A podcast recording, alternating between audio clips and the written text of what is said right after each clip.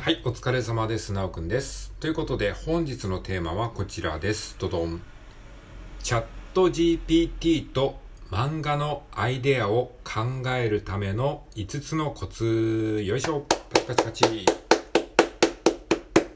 はい、えー、よろしくお願いします。今回はね、チャット GPT と一緒に漫画のアイデアをですね、考える。えー、ことをですね、したい人のためにですね、まあ僕がですね、今の時点で思っている、まあ5つのコツみたいなものを、えー、共有できたらいいかなというふうに思っておりますので、えー、興味がある方はよかったら聞いていってください。はい。ということでね、まあ漫画のね、ネタとかアイディアとかを出すためにね、このチャット GPT を使うのはどうだろうってね、まあ一度はね、これを聞いてるあなたも考えたことがあると思います。まあ漫画に限らずですね、小説であるとかですね、あとはなんかブログのネタ出しとかですね、そういった何かこうクリエイティブな作業をするときに、えー、アイディア出しにね、こうチャット GPT 使えないかってね、えー、思うと思うんですけれども、まあ僕もね、昨日、とりあえずね、それをちょっとまあ、あの、ぼんやりと、あの、思ってはいて、何度か挑戦はしてるんですけど、まあ、なかなかうまくいかないですよね。えー、で、昨日ですね、そのライブ配信でチャット GPT でちょっと漫画のアイディア出しをするっていうことを、えー、やってみたんですけれども、まあまあ、なかなかむずいですよね。なので、まあ、その、どうすればじゃあ、チャット GPT をうまく使えるのかっていうことをね、ちょっと考えてみようと思って、今回ですね、あの、チャット GPT と漫画のアイデアを考えるための5つのコツということで、えー、まあ、現時点でこういう風にすればいいんじゃないかなっていうことを、ちょっと一旦言語化してね、思考整理したいと思います。はい。じゃあ先に言っておくと、まあ僕はね、前提条件として、あの、そもそもね、そんな使いこなせてないんですけれども、あのー、多分こういうことじゃないかなっていう、現時点での自分の、えー、コツみたいなもんなので、えー、別にその大した、あの、アドバイスとかでは全然ないです。はい。じゃあ、えっ、と、5つのコツを先に言っておきますと、1つ目が、えー、一緒に考えるという意識を持つこと。一緒に考えるという意識を持つこと。2つ目。えー、プロンプト、過去質問文を工夫する。プロンプト、過去質問文を工夫する。三つ目、チャット GPT に質問させる。はい。四つ目、えー、練習が必要。で、五つ目、えー、得意なことと不得意なことを理解する。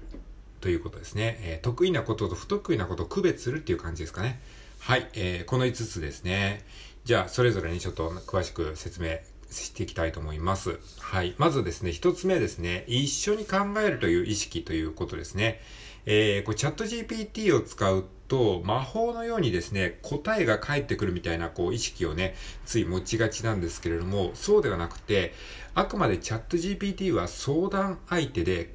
あの、判断を最終的に下すのは自分という意識をね、えー、持つことが非常に大事ですね。つまりチャット GPT に丸投げするんじゃなくて、えー、あくまでね、秘書というか相談相手なんですね。えー、なので、そのチャット GPT はなんか補助をしてくれる存在みたいな感じに思ってってこう接するといいかなと思います。まあ、対話型のなんかその、えー、AI みたいに言われることもありますけども、まあ本当そうなんですよ。対話する感じなんですよね。〇〇のアイデアを5個考えてって言って、その5個を出してきた中で、じゃあさらにあの5個考えてとか、そのうちの5個出したうちのこの3番目のやつを詳しく、えー、説明してとか、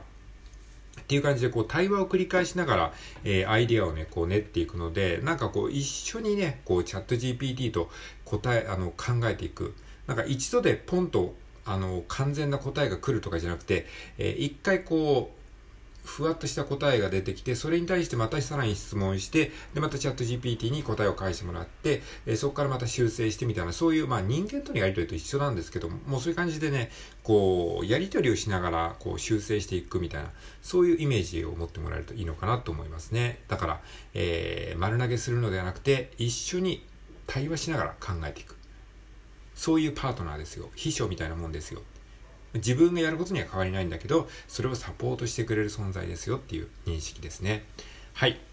で、えー、コツ2つ目ですね。プロンプト、かっこ質問文を工夫するということですね。まあこれもね、やっぱりあのー、すぐにはなかなか難しいんですけれども、やっぱりそのチャット GPT に、あのー入力するその質問文がですね、いかにこう上手にできるかっていうのと同じ、上手にできるかっていうことがすごい大切で、まあこれあの Google 検索とかと同じようなもんだと僕は思ってまして、Google 検索も最初にね、こう検索っていうシステムが出てきた頃は使い方がよくわからなくてね、どうやってこう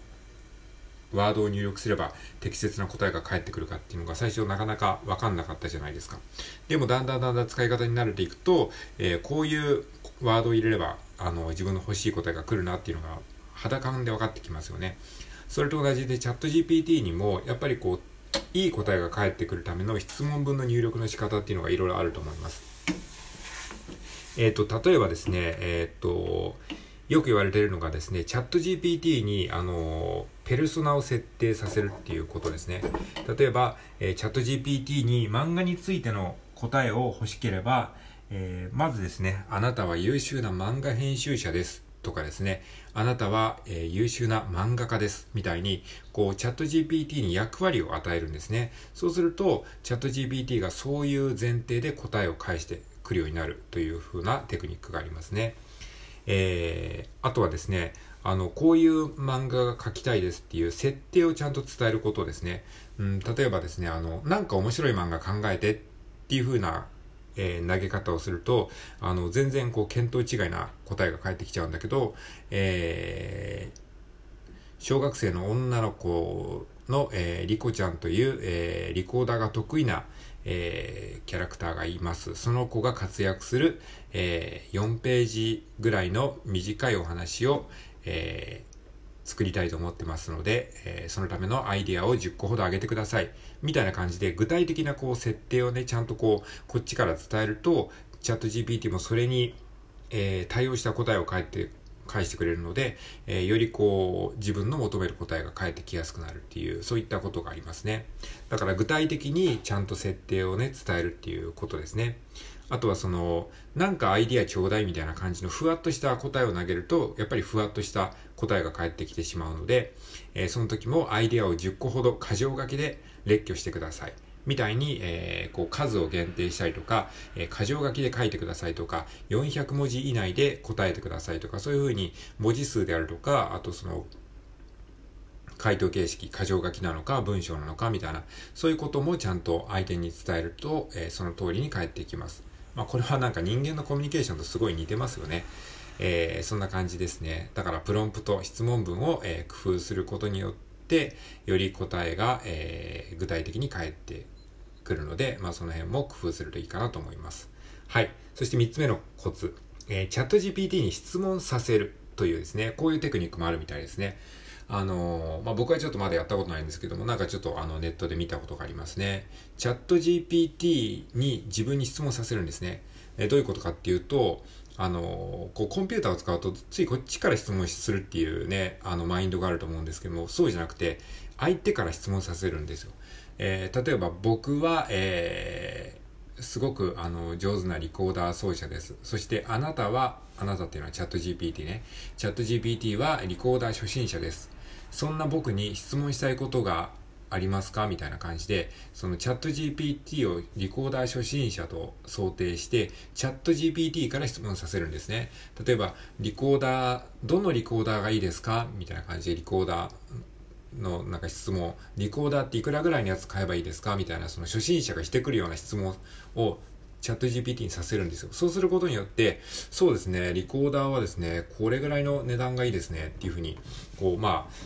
質問してもらうことによって自分の答えを引き出してもらうみたいな、そういうやつですね。それはあの普段のあの生活でもあるじゃないですか。初心者から質問されることによって、えー、自分の思わぬこうなんか、あの、知識が引き出されるみたいな。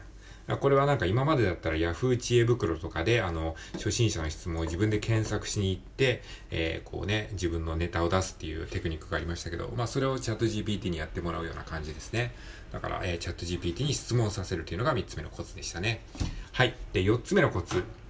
練習が必要ということです。はい。チャット GPT もやっぱりね、あのー、すごく便利な道具なんですけど、やっぱりこれもね、使いこなすにはある程度こう、えー、練習が必要だなっていう感じはしました。えー、先ほど申しましたようにチャット GPT に質問させるというテクニックだったりとか、あとプロンプト、質問文を、え、工夫したりすることによって返ってくる答えが全然違うっていうことも、やっぱりこれもね、あの、練習して何度もその、え、試してみないとなかなかね、こうわからないので、うん、すごく便利なんだけど、それもやっぱり使いこなすには練習が必要。これはなんか楽器の練習とかと似てますよね。どんなに高級なシンセサイザーを買ったとしても、やっぱりそのシンセサイザーの機能を全部上手に使いこなすには、ある程度こう、ね、